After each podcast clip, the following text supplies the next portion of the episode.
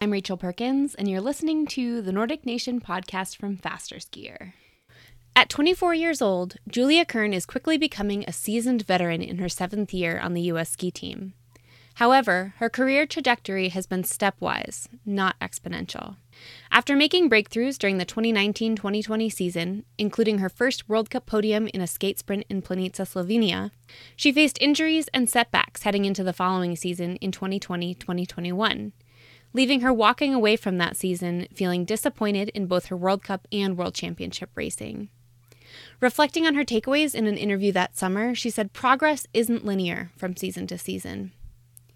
While she's a standout on the race course, she's also becoming known for her resilience, grit, and grace as an athlete holistically, as noted by her nomination as the 2022 recipient of the U.S. Nordic Olympic Women's Gold Rush Award.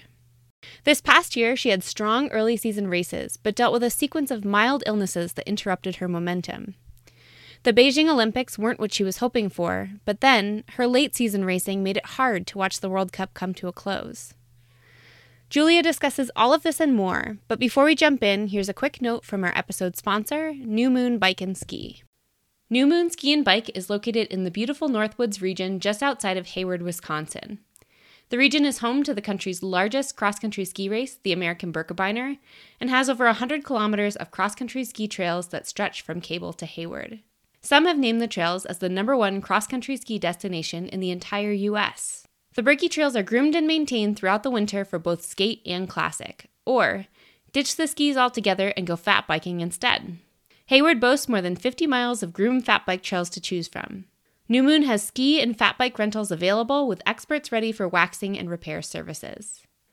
New Moon is the area's premier shop for skis, snowshoes and fat bikes, clothing, accessories, expert fitting, and outstanding customer service. When in Hayward, look for them on Highway 63 in the Big Log Chalet or check them out online at newmoonski.com. Welcome. Thank you for taking the time to do this. I want to start with a little bit of going back into your background in the sport. So you grew up in Waltham, Mass, and I think kind of started got your start skiing at the Weston Ski Track, which is a golf course in the summertime. And um, my husband actually grew up a couple towns over from Waltham, and when I, I asked him like what what sports would you associate with somebody who you know like went to Waltham High like com- coming out of Waltham High and it's not skiing right? So can you talk about your introduction to skiing and just how that kind of evolved into competitive skiing? And like was there a program for you to work with? And just kind of how did all of that happen um, coming out of kind of a boston suburb that is not necessarily a, a ski town so i was thankful enough that my parents introduced me to cross country skiing um, so my family background is actually German. Both my parents are from Germany, and they came to the U.S. when my sister was three or four years old. So I'm the only true American of the family. But the cross country skiing really is rooted from my mom's side of the family. Um, so I grew up, you know, every Christmas in Germany, we'd all ski as a family, and so that's how I got started on skis. I was in the ski sled until I could walk. Then I was put on skis immediately.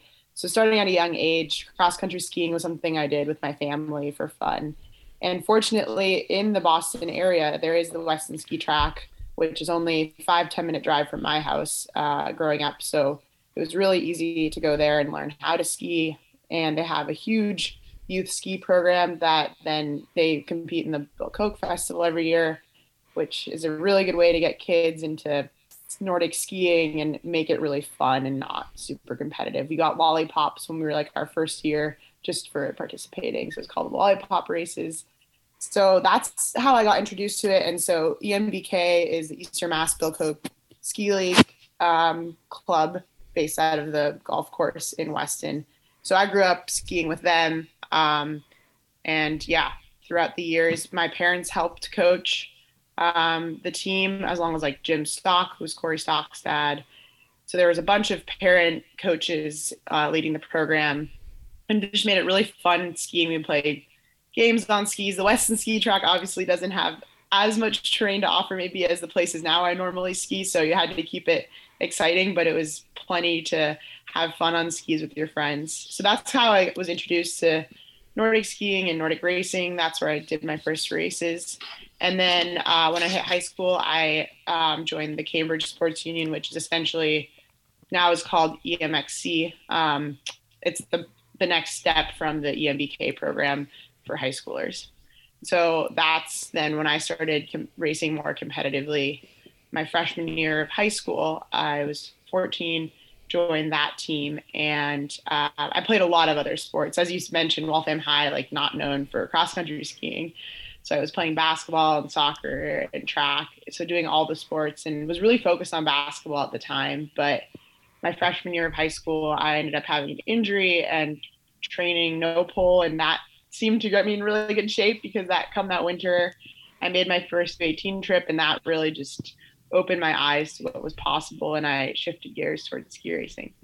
After high school, you did a PG year at SMS, is that right? Yeah, so I did a partial PG year there. I so I did I was supposed to do summer, fall and winter, but I had surgery in the summer, so I was in Park City in the summer and then rehabbing from that and then I spent the fall and the winter uh, based out of Stratton with a few other PGs including Lauren Jortberg, who's now on the SMS T2 team. So it's fun to be back together in Stratton. Um, so yeah, I did that, and then come spring when the ski season was over, I started at Dartmouth. So it's like a, a partial or almost a full gap year. What did your NCAA skiing look like at Dartmouth? And what was your timeline for graduation and, and what brought you back to Stratton for the T2 program? So I was fortunate that I could ski college in a way and still be a part of the SMS T2 team so after my gap year, I joined the SMS T2 team, but then also was training with the Dartmouth team. So I, with my normal enrollment, if I hadn't done a gap year, just started, I started as a 2019 graduate at Dartmouth, but I wasn't really sure what exactly my plan would be. I wanted to see like, do I do the 12 year plan, which is only springs, or do I do two terms a year? So I, I really didn't know what, how long it was going to take me. And so I did that spring, took the summer off, did a fall, took the winter off. And then I ended up doing three years in a row of spring, summer, fall. So I essentially reversed my school schedule, took the winter term off instead of the summer term, and um, did three years, three full course load years at Dartmouth. And was fortunate to train with the Dartmouth team. I was fully a part of the team. Um, I kept my NCAA eligibility so I was at Dartmouth training the team, unless I was at a US ski team camp missing class or in between terms, or if I had two weeks between spring and summer, I would go to Stratton and be supported by them. So Cami was very helpful in navigating being on the Dartmouth team, the SMST2 team, and the US ski team at the same time. Um, I had plenty of support from all over. And so I ended up graduating in 2021 so last spring. Um, I took like a, essentially a whole year for my last term. So I did it in about four and a half, five years. And what was it? What has it been about Stratton that has kind of brought you back? You know, I guess you started there for PG, but then in choosing a program that you would ski with post collegiately or just more on a professional level, what is it about Stratton that kind of brought you there? Stratton was really supportive through my college and ski racing. So they're they're there to support me no matter what form that took. And um, I really valued the training group there because it was very professional, but the coaches and Sverre Caldwell, who runs the program, really understood that it's not just full-time skiing is the only way and full-time college is, isn't also the only way. It's very person dependent. And so pat o'brien my coach for the last seven years had seen okay this is a good fit. Do some school and do some full-time ski racing. And kind of get the best of both worlds. And so they were there supporting me for what's best for me as an athlete and as an individual, despite that meaning maybe I wasn't training with the T2 team all the time. They were there to support me when I needed it. So that understanding of the bigger picture of development long term and having performance in a long career, college was something I wanted to do and kept me happy and balanced. And so they knew Julia wants to ski for a long time. She needs to do that. And so it was really natural to then continue with Stratton when I graduated because I was already partially on the team um, the last seven years. And so um, I think it's the training group. Uh, obviously, Jessie and I get really along really well together, but just a really strong group of people who want to work together and push each other in a productive way. So I'm just always amazed at how our team is able to push each other, but um, not try to beat each other and put each other down. We're trying to make each other stronger. And so on a given interval day, two people in the front will be rotating through to pull against the wind if they're feeling really good. And everyone else is like okay i'm going to hang in the back. Like i just need the draft today or i'm going to drop back or i'm going to do an extra one because i'm feeling good. And there's no competitiveness around that. It's just i need to do what i'm here to do but i want to work together and help everyone get better and work together. And so when jessie's feeling really strong she'll pull in the front. And so we can actually ski quite fast in the draft and get a really good workout in without pushing it too hard. And so i think ultimately it's a family and a community of people working hard to bring each other up and get better collectively together which that environment really uh, suits me well. And i love having a team. I don't like training alone a lot and we do a lot together naturally. And so that's been really productive environment to be in can you talk a little bit about i think your your name and kind of haley and hannah and katharine ogden when you guys sort of came on the radar for a lot of people was the 2017 World Juniors in Soldier Hollow. Can you talk a little bit about just where that fell in the timeline of kind of, you know, this what you're talking about with your your background and just how that, you know, earning that relay medal affected the trajectory of your career, whether that's sort of like a belief component, whether that's opening doors, you know, making teams, some of those kinds of things and, and just what did that kind of mean to you looking back?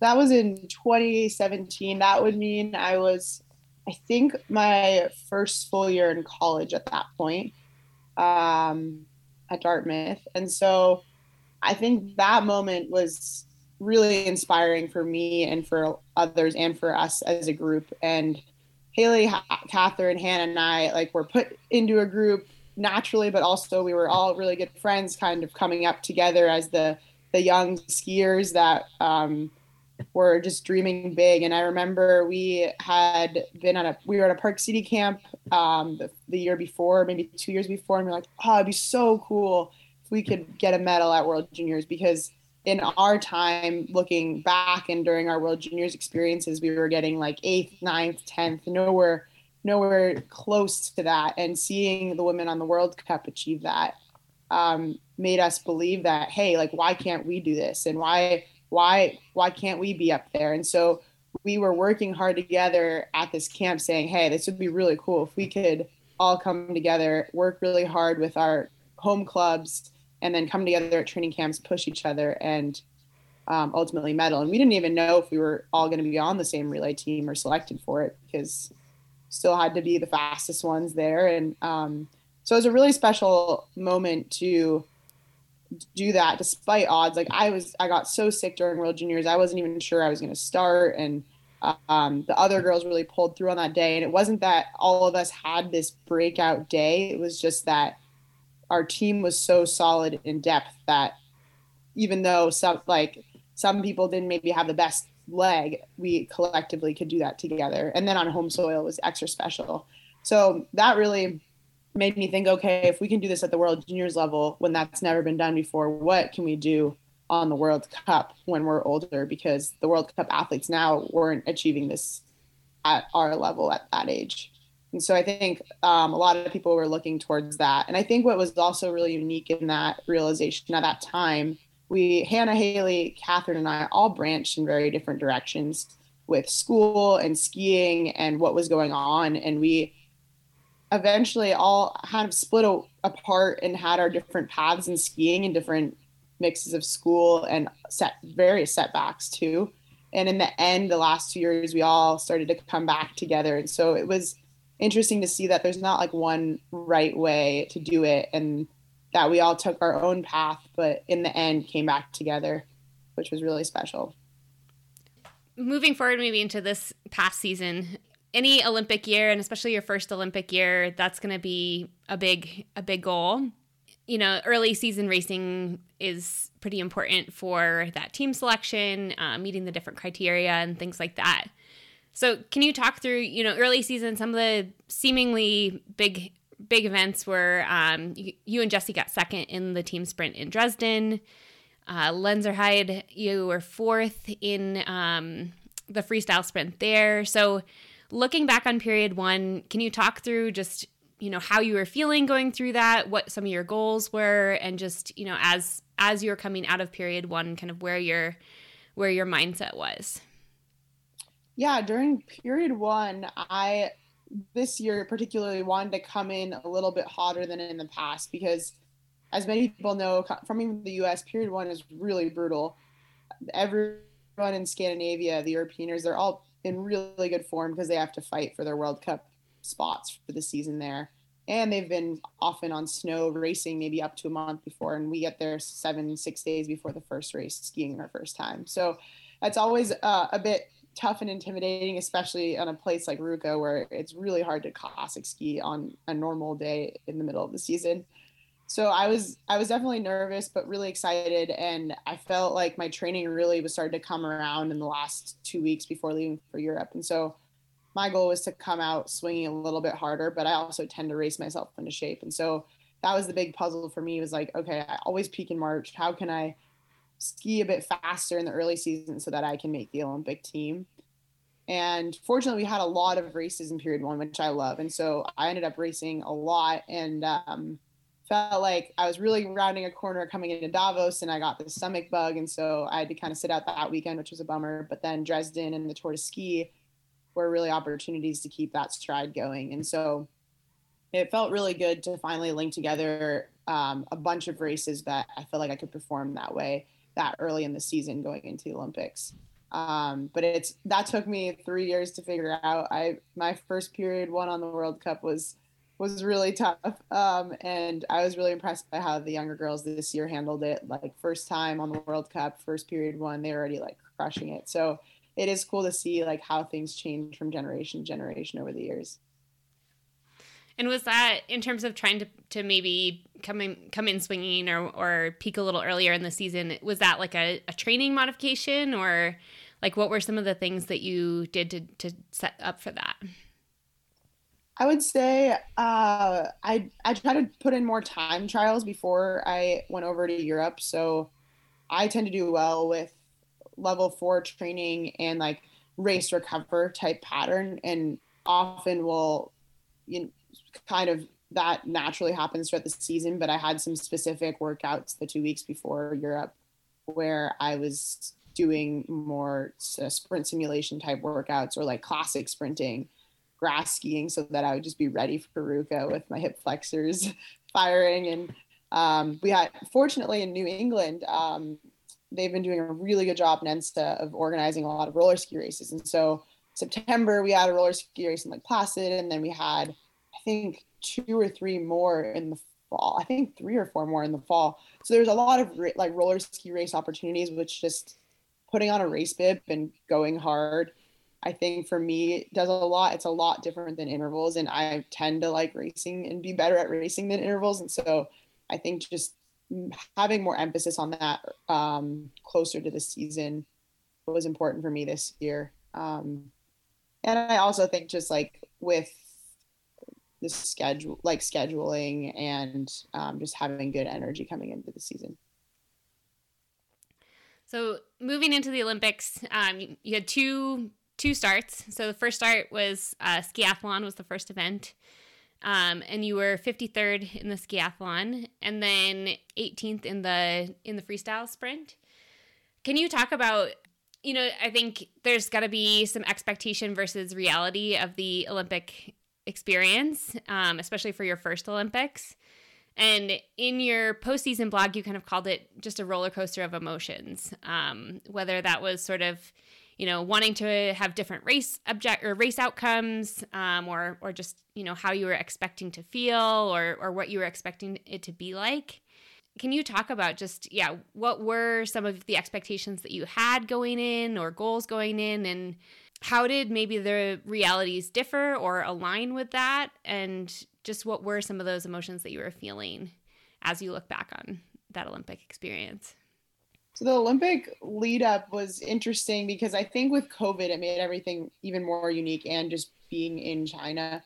Um, it, it was a country none of us had traveled to. And so um, I set my expectations pretty low because I didn't know what to expect. And I also think um, the older athletes did a good job of saying like, hey, there are going to be moments that are going to feel really Olympic like, and there are going to be moments where like, oh wow, this is the Olympics. Like it doesn't feel like this thing that I've grown up watching on TV, imagining in my mind. And I think there's so much buildup, especially in the U.S., that can be easy to just have this vision in your mind that is really unrealistic, or you expect to feel a certain way. But I went in pretty open minded, especially with COVID and knowing that we were going to be pretty locked down.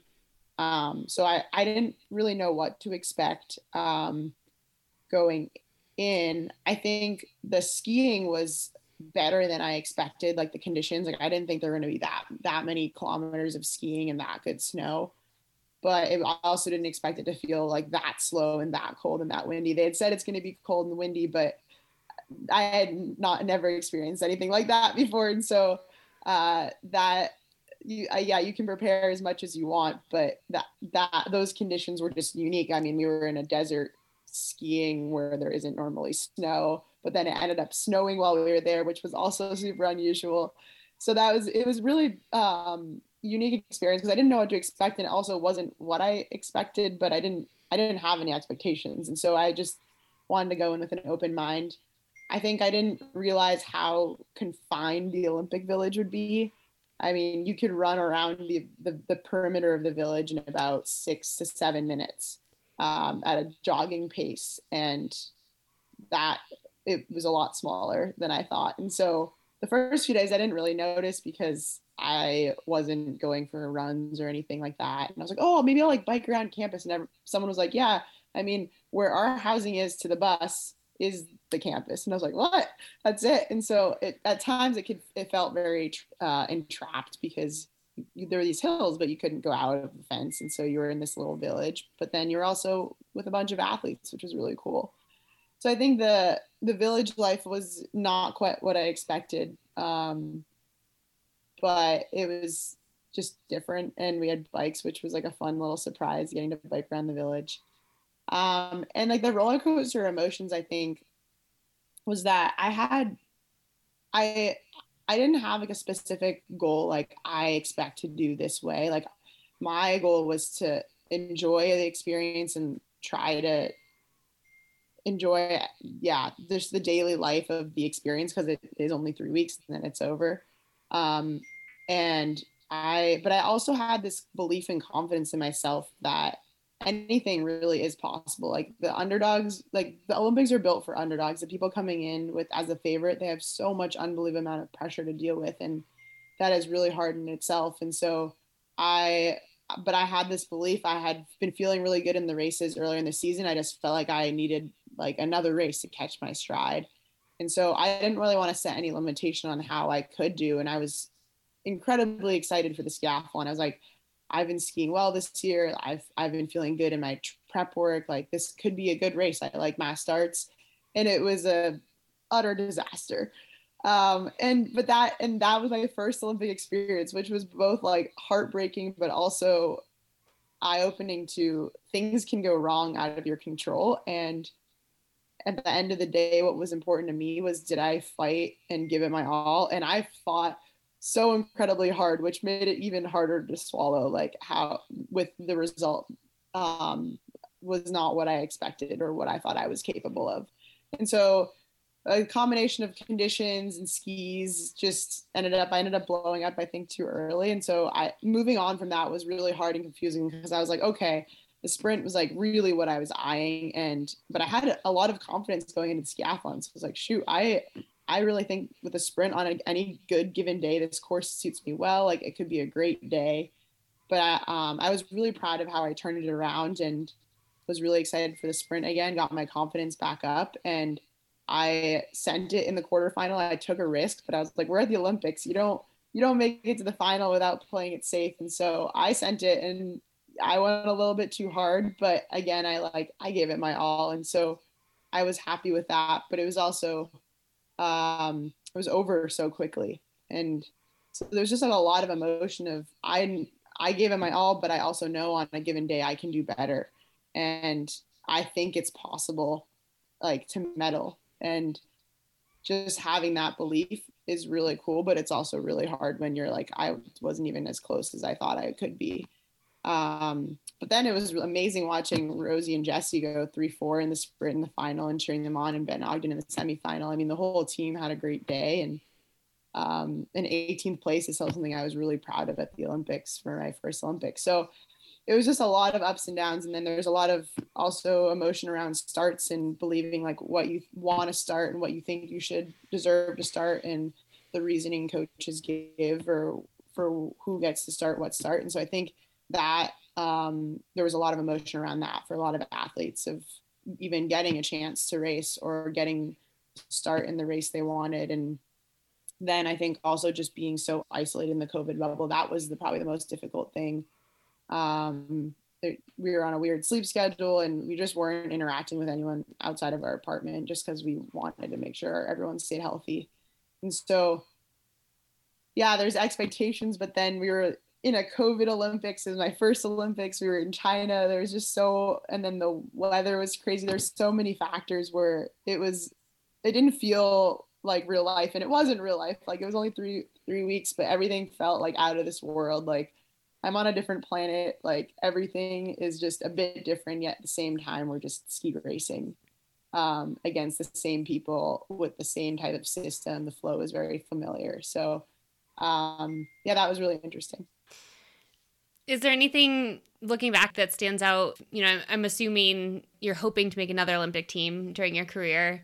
And the nature of cross country skiing, many people are able to do that. But is there anything that you, you're maybe taking away from this first experience that you think will be beneficial in 2026, assuming that you're making that team as well? Or do you think it I mean, it's hard to say, right? Like what, how the world will be different or the same at that point. But um, obviously, different countries, and you know, you've been to this venue before for 2026. But yeah, is there anything that you learned from that first experience that you think will influence you heading into whether it's this next like four year period or just the next Olympics on its own?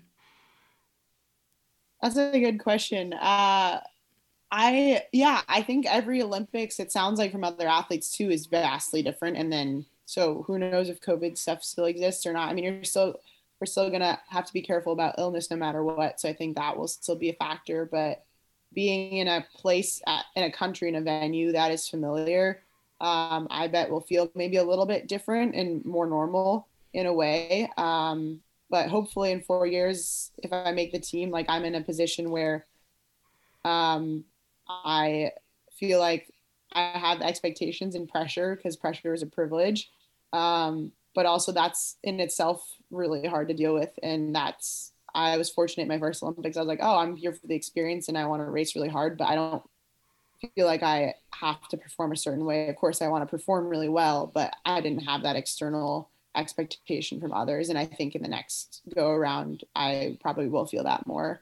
So being prepared for that and I think also staying a little bit looser. I am someone who likes to have balance and have other things going on besides ski racing and keep it fun and like really enjoy the journey. And that was my focus with this Olympics. But I still, I wanted it so badly that I was so focused in training and it was really fun for me. But I've never wanted something so badly. And I was so focus on it that I think it actually like maybe hurt me a little bit because right after the Olympics I started having breakthrough performances and I was a lot more relaxed in the sense that about like the small things. And so I think um, remembering that about myself the next time even though like I was like oh I'm dedicated. I like want to like sleep well and do everything right in the lead up so I can maximize my chances I think ultimately I was I was almost too focused if that makes sense um, so I yeah, I definitely want to remember that and keep it keep it a little bit looser next time. One of the other things you talked about in that blog post was just the impact of kind of the the cancellations of different World Cups. I think the final two World Cups before the Olympics were both canceled. And you've kind of said a couple times that like racing is kind of an important part of keeping your peak form or just getting your kind of getting to that peak. And I wonder if that kind of plays in with what you're saying too of like almost having too much time to focus and be like a little, you know, versus having the normalcy of like, okay, here's a World Cup and here's our next World Cup and then we're going to the Olympics kind of thing. So I'm wondering if you can, yeah, talking about having those cancellations and then also just, you know, the, the COVID precautions were extreme leading into the Olympics. And I know there was a lot of fear and stress of just, you know, getting COVID, any risk of COVID. and just just the mental load of all of that um, and how that felt heading into that period. Yeah, so I think that was probably the most challenging part of leading up to the Olympics for me and like the curveball that I didn't expect. I knew that we were not going to go to Planica the right before and I I've struggled with this with championships in the past because the team wants to do training camps in the lead up and my ideal prep is race race race and that's always or that has usually like worked for me and I've never really done a training camp to peak. And so for me I knew already going in like that was going to be a little bit different but I thought I was going to have like Rue which is three races. That's a, pun- a lot of races um, and the whole Tour de Ski. So I was like, okay, I might not have Planica, but we made a plan and said, okay, like at least I'm getting quite a bit of racing before then. And and I ended up getting sick in the middle of the Tour de Ski, so that got cut short. And then Les Rousses and Planica got canceled, and um, we were worried with Europa Cups being too risky, even though we we were within driving distance. And so it suddenly went from having a few races to prep to I think I had I think it was six potentially like six or seven weeks without racing, or I think five or six re- weeks without racing into the lead up to the games, which I've never gone that long in the winter without racing, let alone like into my the biggest races of my life. And so for me, that that was really daunting. I was like, I don't even know how to build a plan that'll work for me. We're going to altitude, so we're going to be acclimating. How much intensity can I handle? I can't simulate races because we're going to be pretty high and we're acclimating. And so I that was daunting for me and i think i something i want to work on in the coming years because every championships the team will want to do a pre-camp and there's not always an opportunity to race or the world cup circuit now is often not having world cups right before because they're so low lowly attended but i may be the outlier that likes to race to peak. Um, and that was definitely the biggest challenge for me. And I didn't realize, I guess, this the how much of a toll maybe the COVID stress took on me. Um, but it makes sense now too because not this year, but the previous year, the first COVID year, I did not have a good season, and I think it was just accumulation of not having social interactions for a whole year. I get really energized by social interactions and getting out of the ski bubble. Like I go to California for a week and I come back and I'm like bouncing off the walls and like ready to train with my team and I'm really excited about skiing, but without having a physical and mental break in there and just doing really social things like just hanging out with friends. Um, that's how I recharge. And so that took a toll on me the COVID year and my results suffered that year. And I think this year as well, we had to be really careful on the road. And um, I didn't realize how much of a toll it took until after the Olympics when we loosened up and a little bit, not even a crazy amount. Like we were excited to go into a grocery store with a mask on, like that little. Um, that brought me so much energy and fire again that I think that was also really difficult. But at the time, I didn't really realize because I was just like, I don't want to. Testing is so strict, and so at the time there was no other option anyway, and I just wanted to. We all just were like, we just have to make it to China, and that will be a success in itself and that was like the state we were in um, to give some perspective so i don't know if there's like a solution to it. I think our team does the best it can at keeping things lighthearted on the road even when we are have to be really isolating at times. But i think those were the two things that were maybe out of my control but a really big challenge for me in terms of what helps me normally perform. And you mentioned kind of just feeling really good in that final final period on the World Cup or final um yeah, final series of races on the World Cup and you had some really strong, especially in sprints, improving almost every weekend, right? Eighth in Lahti, seventh in Drammen, and fourth in Falun. And after Falun, we talked and you you called it kind of a bittersweet ending to the season, just to be kind of racing so well right at the end. And I think said something along the lines of, you know, when things were you were kind of like ready to go home and take a break after the Olympics, but then all of a sudden things were really coming together and it made it harder, right, to to to go back and to have that season come to an end. So now kind of looking back that you have have had more time to reflect, how's your perspective kind of changed on the season and and just can you talk a little bit more about how you were feeling in that final uh final phase on the World Cup? Yeah, I've thought about it a lot and I, I like to make sense of things and look at data and find a reason for everything. And I have like my theories and I think it kind of is motivating me or inspiring like how I'm approaching skiing this year. But I also could be totally wrong and just convincing myself this is what I think works for me. But the last period of racing, when things were starting to come together, I that was what I was starting to feel um, at the end of period one. Like Davos weekend, I had this really good feeling until I got sick. And then Dresden, it started to come together. And then Tour de Ski, I was so excited because I was like, I can feel this thing coming on. Like when I pick up momentum, like I can feel it and it like pulls me forward. And then I got sick in the tour. And so I was like, oh, okay, I got sick again, but like I'll come back for Les Rousses and that got canceled. And so I think I'd felt that momentum building throughout the year, but then we had I had that two month period with the two Olympic starts and that's it. Like I had no place to show that. And so I think it was coming, but I didn't have the opportunity. And maybe that's why it came later in the season. Um, and that's kind of been the pattern the last few years where I've, the way I raced in the last period of World Cup, I think some people were really surprised um, by my performances. But for me in a weird way i had this belief and like this feeling of like i know this is possible. It's just been injury and illness that keep keep setting me back. I start to get there and then like i get injured or i get sick and then i have to like start building that momentum back. And i think hopefully i can figure out how to get that back quicker um, with time and figure out okay i don't need like three race weekends in a row to get there um, but so like looking back, I was like, it it was already like that momentum I think was there, and those races I think would have come maybe earlier, um, had there been races, but there hadn't. So it, I guess it came at the end of the season, which is better late than never.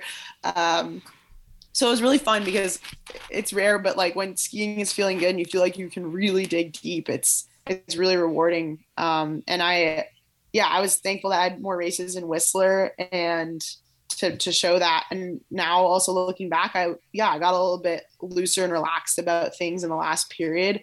I, I spent a lot more time like running around. I don't even know doing like we were playing like card games in the hallway with masks on and I was like going to the store or like exploring town and like grabbing a coffee to go and walking. And so I spent like more time on my feet, more time being active. And the skier focused person to me is like, oh, this is going to tire me out for the races. But I think it energizes my soul and like my mind more than it makes me tired. And so again, it was like a remind. And I think also like I had a lot of back pain around the Olympics. And I think that started to go away because I was just more active in the daily life instead of just like sitting in my hotel room bed all the time. Um, and so just keeping that in mind that like I need those social interactions to be energized and um, and there's ways to do it safely with COVID too, like playing masks with like playing games with masks on or like walking around town and taking my camera out more and taking pictures and being inspired by the places we get to travel. Um, and so I that's like what I want to keep in mind for this coming year and also just in training in general. I'm trying to have more of this like train and be really focused and then go in the easy week and like go visit my sister or go hang out with friends um, or take a week to travel so that I keep coming back energized mentally and physically for each training block. And I think that kind of balance, hopefully, we'll see if it works, um, will make really productive sessions um, when I need to be focused in training and the weeks where, or like the easy days where I can be more relaxed and getting energized by doing the social things that I like to do kind of riding that momentum, I guess, into the the final races of the season in Whistler. So you were second to Jessie in the 5K, but otherwise won the three remaining events. Were you approaching those as kind of just like a, a fun victory lap, or what was kind of your objective and and just what what role do those pl- races play in looking back at your season? I was actually really nervous for the 5K because I mean we had all internationally traveled, pretty much everyone, so everyone was kind of all turned around. But um, I was like, oh, okay, I've been I've been racing well, but there's like all these U.S. people who are also racing really well, and I feel like I have to prove myself right now. But I'm really tired from all the racing we just did in travel, but everyone's in the same boat. So I, I remember being pretty nervous because like, I think some of the most nervous I've been at like is US nationals or where I really feel like I have something to lose. We're on the world cup. Like you need to have like a really good day to do really well. And obviously like you have expectations, but I think sometimes when you're like expected to do really well or feel that way, it's like a lot more nerve wracking. So I was really nervous for the 5K because it's like, man, I feel really tired. I don't know how this is going to go, especially a 5K where you have to be gunning for it. Um, but then, yeah, like when the once the races started, it was like really fun to be back with my club team again. We were living in a house. Um, and so it was just like a much more like family style living and just in my club suit and working with my club coaches again and um, seeing people from the domestic circuit I hadn't seen in a while and all like there were so many um, young skiers there. I hadn't been like to a, a domestic like Canadian US race in years. And so um, I was just really fired up to see such a large community come together and do some races at home. I mean, it's Canada, but feels like home um, at a level that's really competitive, but also fun. And there are kids of all ages racing.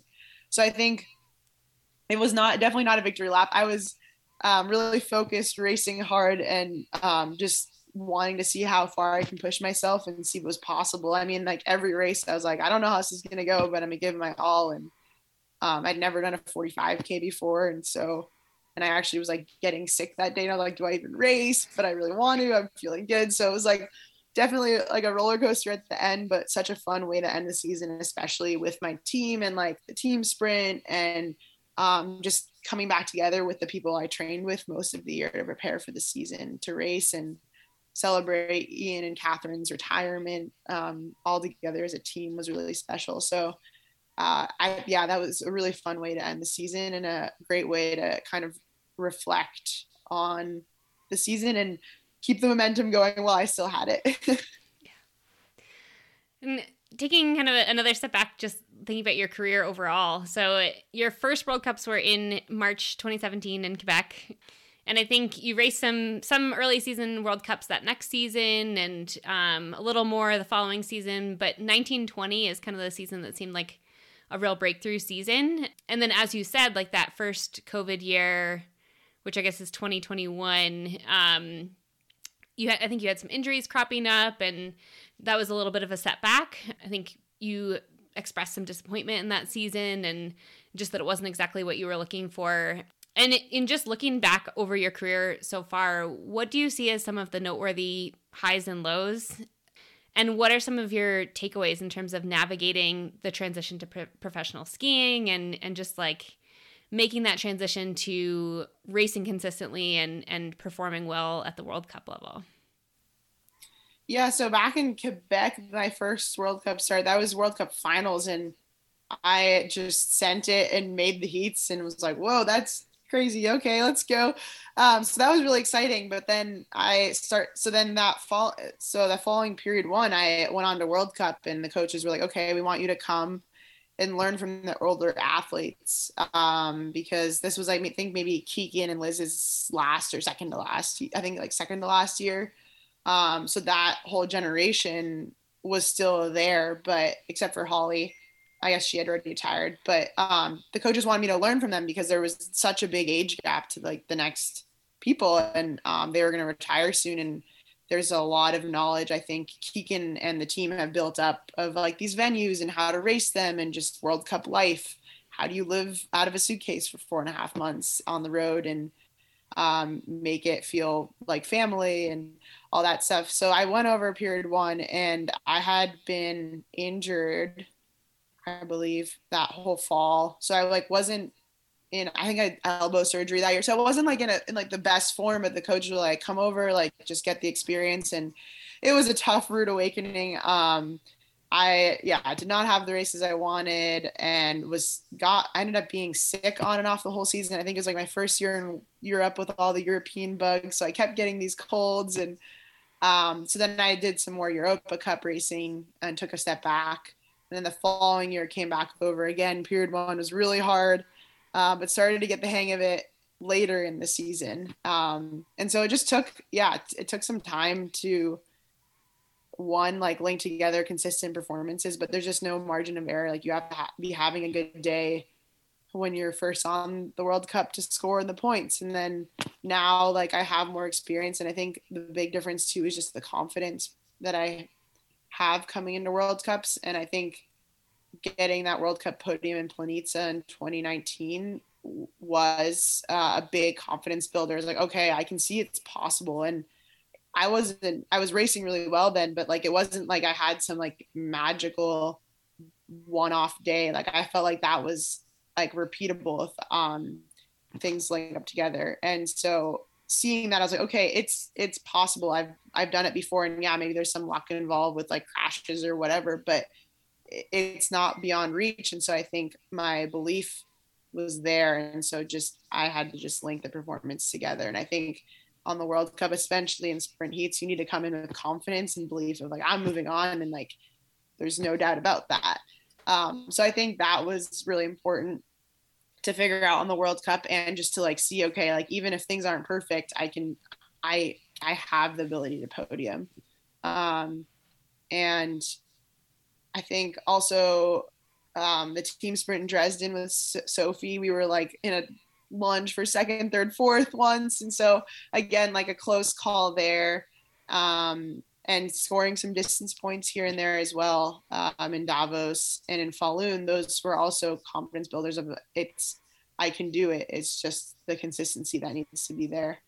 Um, I'd say some of the lows were definitely injuries and illnesses. Um, and that's like always been my I would say like what I struggle the most with, and I'm still figuring out. I'd say last year is probably the year, first year, the most healthy I've been, or consistently healthy. Um, and so yeah, I think coming back and just the whole COVID year, like just continuing to fight and believe in myself and not have the performances like I'm doing everything I can. I took easy weeks. I took two weeks off. I was like training, maybe like I need to train more um, and I was fighting like like and I just didn't give up and the performances just weren't there and I think when you are working really hard and feel like you're mentally in it but your body isn't that's really hard to to navigate and figure out um, mid-season.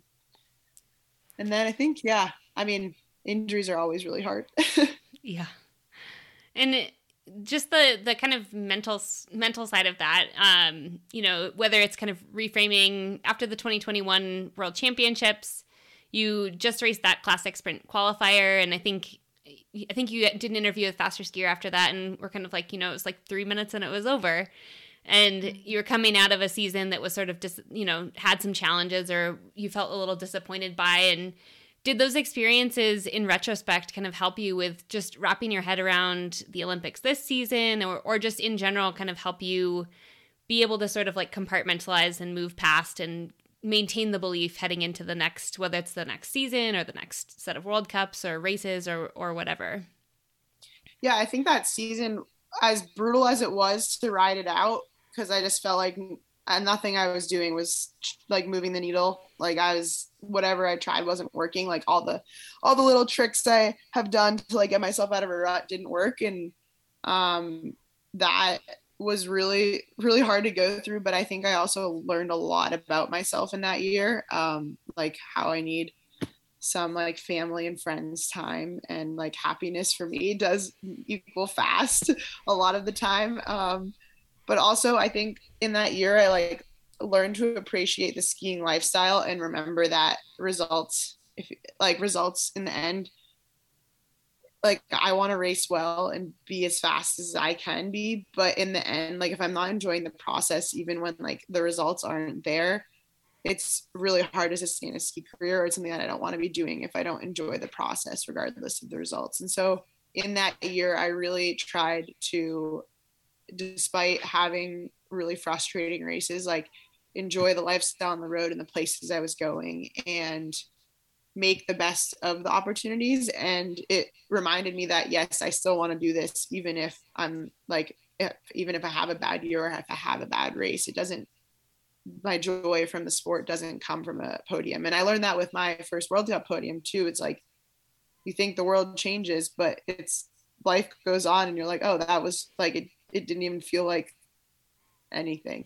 And, and that's sometimes really hard to realize at first because you're like wow i've sacrificed so much and worked so hard for something like this but a lot of athletes will say that it, yeah i mean it's it's a brief moment where you're on the podium and then you continue and you continue racing and you continue with your life and nothing nothing has changed.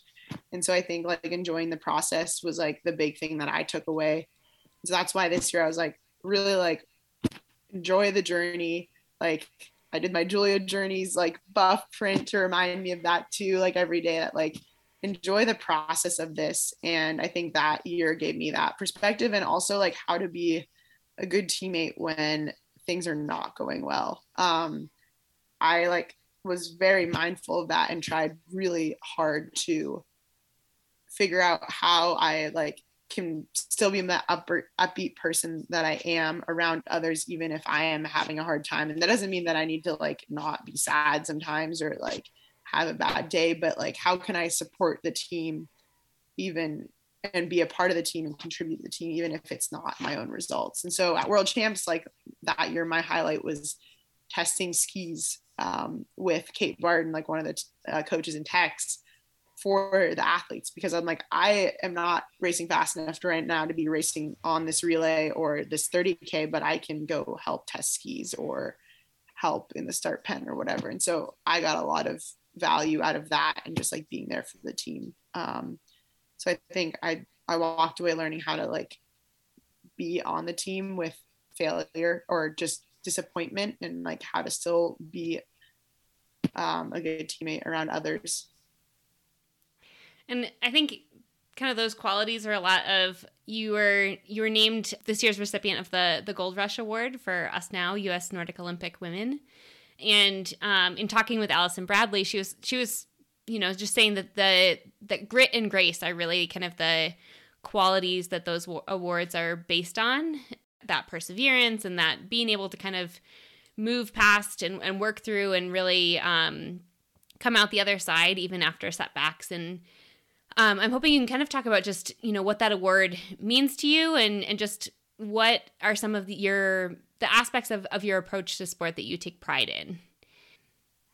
Yeah, so I was super honored to be given the award, especially from um, it like the my peers or my, I guess people I've looked up to, mentors were the ones who kind of selected it, and so I was I was really honored, and I think um, the award means a lot to me and I think to the community to have the US uh, Now Women's Group. I think that's um, a really s- special thing to be a part of. And um, yeah, for me, I think grit and grace is very much what I live by is um, working really hard, um, working together with people to raise each other up, not bring each other down. And um, so just being a good teammate and pushing hard to become better. And um, I'm very vocal about overcoming injury and not needing to be I've have perfect training and I've been fortunate to have a lot of those setbacks to learn that things don't need to be perfect to go well. And I've had so many instances where I'm reminded of that of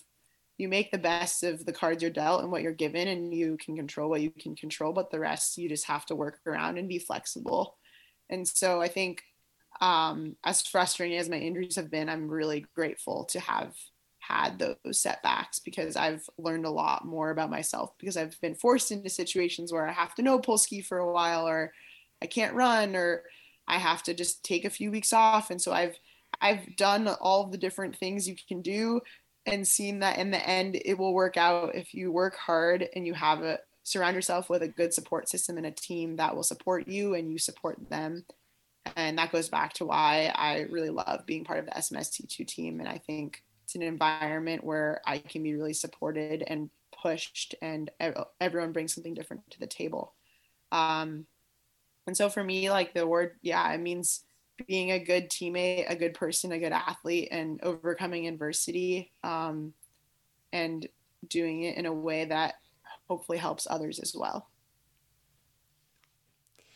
Last thing I want to ask you about is just kind of life outside of training and racing. Um, it seems like you've kind of mentioned, you know, how getting your camera out and walking around and taking more pictures is uh, just a helpful kind of outlet for you. And um, I know, you know, photography is something that you've seemed like you've really leaned into and um, explored a lot. And you also work with the Pastimes app, and it also seems like maybe you're putting, you know, putting some time into social media and just kind of building, you know, that aspect of life as a professional athlete as well. So, can you talk a little bit about how some of these other athletes just, or sorry, some of these other outlets help you kind of create sustainability and, and balance in your lifestyle and um, career as a professional skier?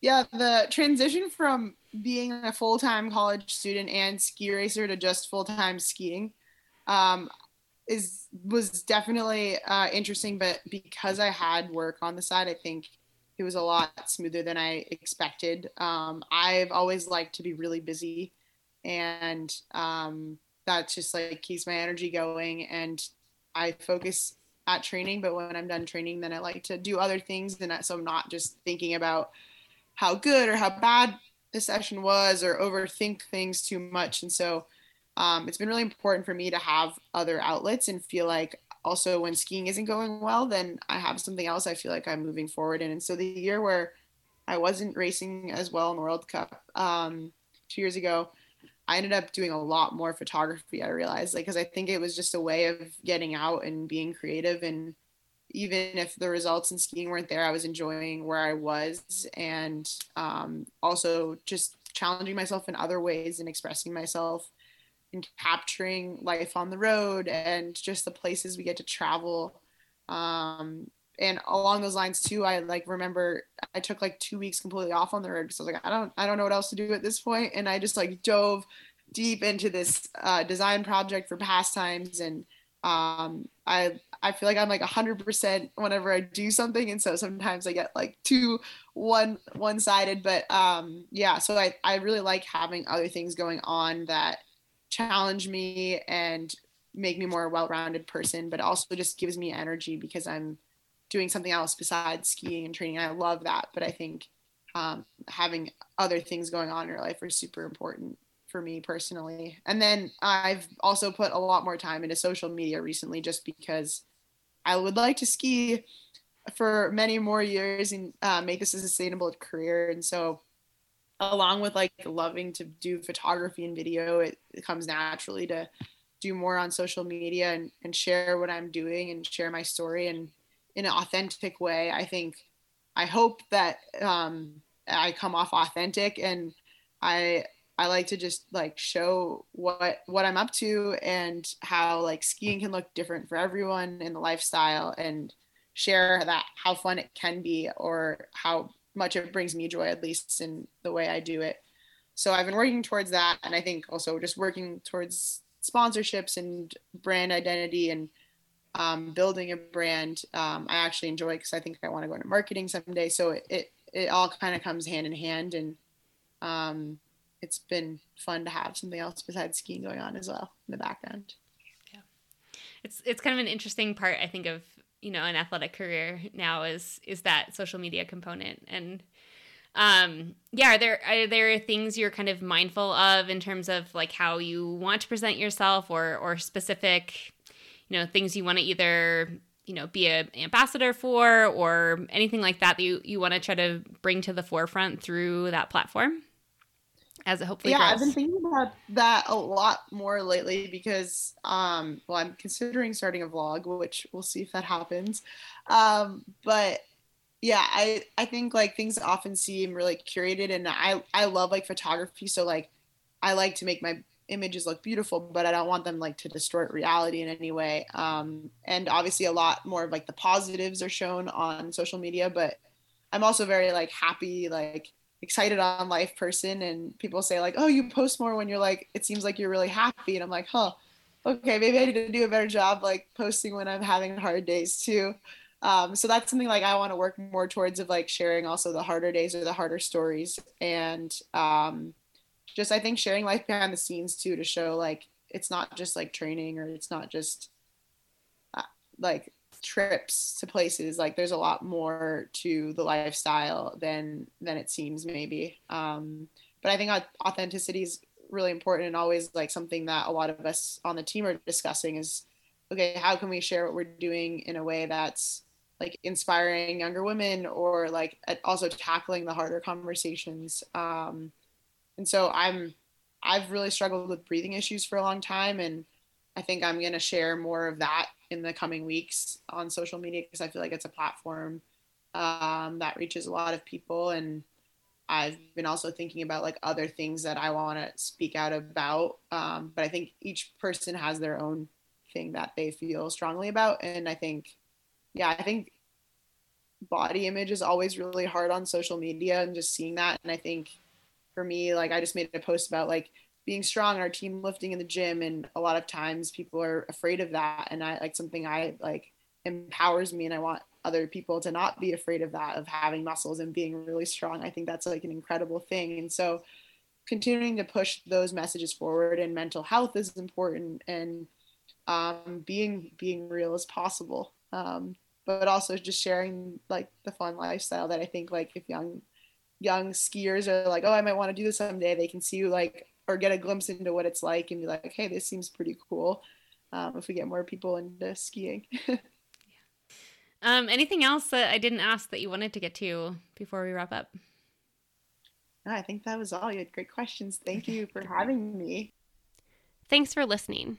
If you enjoy the content you consume on FasterSkier, we encourage you to consider supporting us with a voluntary subscription, with price set at your own discretion. Learn more at fasterskier.com/support.